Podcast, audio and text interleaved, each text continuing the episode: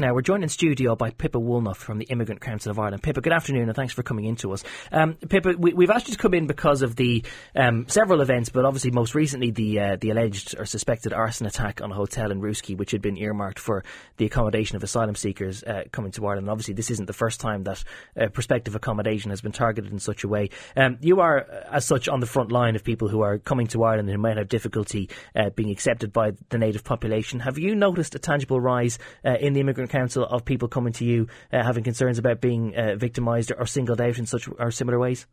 Um, uh, we certainly haven't noticed a rise recently. I mean, the Immigrant Council has an anti-racism hotline. Um, every year we run a, an anti-racism campaign with the national transport networks through um, the uh, Transport for Ireland and all the operators.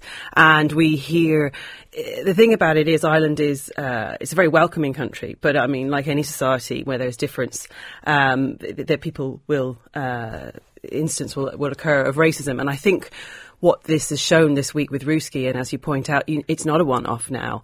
Um, and although it is obviously a very small minority, and in fact you hear much louder voices, like has been told today about the the, the rally, mm. um, by people who are saying this doesn't represent our community. Nonetheless, that minority exists, and I think what is missing is the opportunities to have full and frank conversations uh, in recognition of Ireland's increasing diversity. And I think there was um, polling done by the Social Change Initiative there. It was out just before Christmas that shows actually the majority of the Irish population. We are a welcoming country. We are. Um, eh, we realise that the island is increasingly diverse, but I think what's missing is that space to have the conversation about what that means.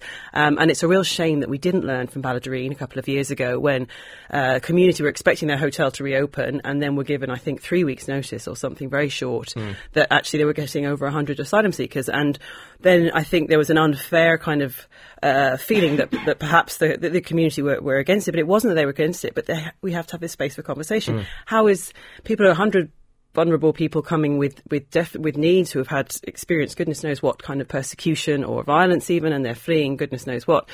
Um, how are we going to make sure that they are adequately supported and that community is supported to support the new arrivals? Mm. Because as we see every time we see a, a, a new direct provision centre open, there are community groups that come together. Wicklow Welcomes is a good example. And we really want to help, but we don't know how because we're not being given that direction by the government and the state. So I think we, that's what's really missing. It's interesting that you say that the the Ballaghaderreen example because some people, when you hear the, the complaints about uh, you know racist behaviour or the likes, and sometimes the, the point comes back is that sometimes this falls victim to NIMBYism. That if you give an opportunity for people to have a discussion or if they've given an opportunity to voice concern about their local uh, disused hotel being used, that they'll simply end up saying, we want them, but we just don't want them in our own backyards. But you, you don't seem to think that's the case. Um, I don't. I, I, don't think that's being borne out by the reality that we've seen. I mean, I think another good example was um, in in Clare, uh, where again it was felt like well, there's a it was a tiny village and. Um, they were saying, well, look, it's not that we don't want people to come here, but this is a tiny village, and how are we going to be supported? And if you actually look at the, again, the detail of the conversation that was had in those public meetings, it wasn't that we didn't want uh, people in our community. It was like, well, our community is struggling. How can we make sure this is a mutual win and a, and a, a benefit to both the, new, the, community and the new arrivals? And I mean, again, research has shown in the UK and in other countries that um, inward migration is an economic win-win if it's managed correctly.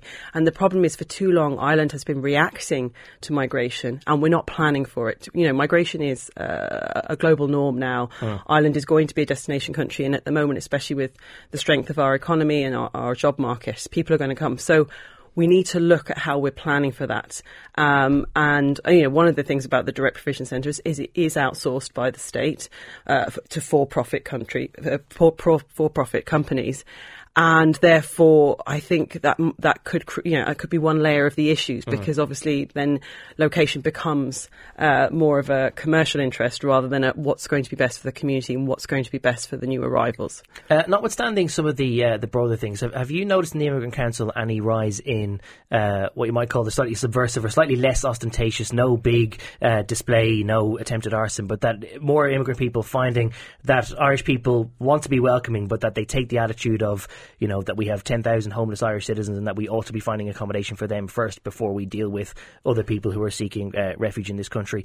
And that ultimately then that immigrants feel like they are falling somewhat down the pecking order as a result. Um, I definitely think that while Ireland, uh, we're lucky, we don't have the kind of rabid uh, anti-migrant rhetoric that you hear in our in neighbouring countries, in the UK, in France, and obviously in the States.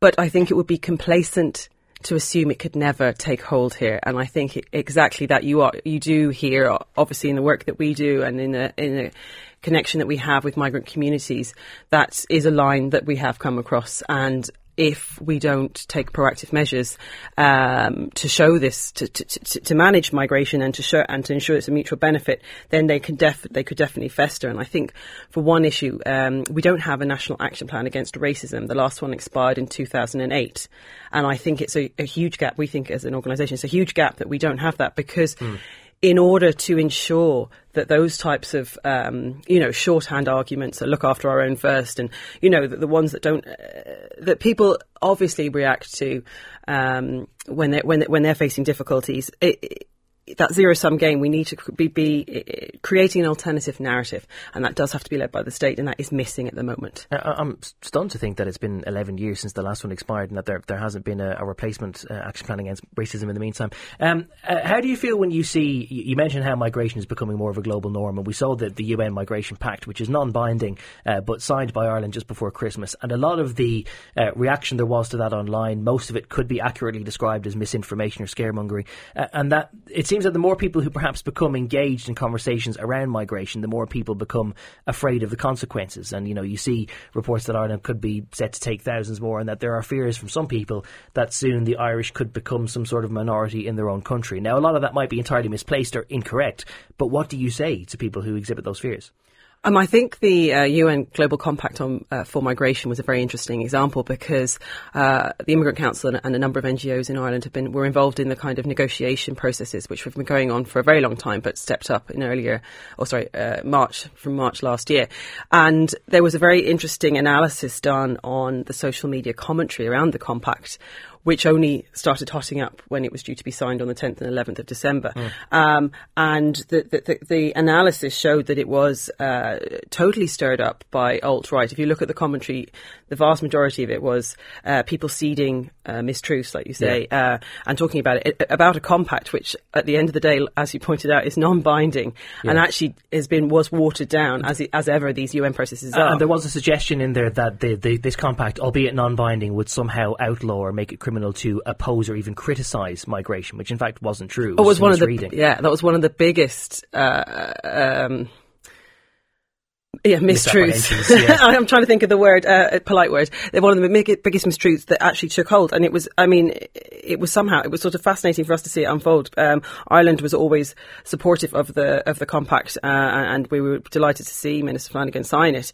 But actually, in terms of the day to day workings of, of, national law, that that takes precedence over mm. this. So it's actually it was a, it was a real, but it does show and again, it goes. It, it shows that that kernel of uh, um, far right um, rhetoric, the kind of us, the, us and them kind of mentality, and, and and opportunity to use that as a wedge to drive into society, is there to be stoked uh, and can be stoked. And I mean, certainly, you know, countries started not signing it. I mean, it, triggered a, the collapse of the government in Belgium, um, the, the, the, the, plethora of mistruths. So we, that's why there is a real um, such an importance on being proactive and and the government taking the lead and us being able to say, well, actually, mm. isn't it great? People move. People have always moved. We, we, we're quite happy that money sloshes across borders and especially into our borders through global companies. And of course, people are going to follow. You can't have a company, you can't have uh, without workers, and you can't have hmm. workers mm. without having people and all of the complexities that they bring and life that they bring. Um, final question for you, Pippa. You, you mentioned uh, we mentioned Rooskey, and there was that uh, that incident uh, before Christmas in Donegal as well. Um, if there was such a thing as a one size fits all or a silver bullet that the government could pursue to assure people's concerns about this,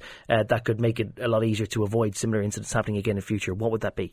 Oh, I would absolutely urge governments to go into community, uh, go into the communities where uh, they're planning on setting up a direct provision centre. Well, we don't really want to see direct provision centres, but where they're going to be housing uh, asylum seekers, mm. and uh, talk to the community about what that what how they will be supporting both the new arrivals and the community to welcome the the the, the, uh, the new arrivals because that's what is key. and it's really not rocket science. It's just creating that space for people to ask questions. Going, well, what about my school? Are they going to have language supports? How are we going to ensure that the, the GP local GP service is not overwhelmed? And how is that going to? And also because people actually you will find, as has been shown in all of the examples, there will also be a very strong members uh, group of the community who go, well, we want to help. We can actually help you. So actually, it will help the government if they do it that way because Just they'll be engaging like, in conversation. because they'll be they'll they'll find a whole lot of willing volunteers who will want to be providing classes, who will want to be like uh, childcare and you know all of those and uh, the friendships that it can it, it can bring between between new communities. Okay, Pippa, we'll leave it there. Pippa Woolnough from the Immigrant Council of Ireland. Thank you very much for coming to talk to us this afternoon. Uh, hidden histories and a wrap up of the busy weekend of sport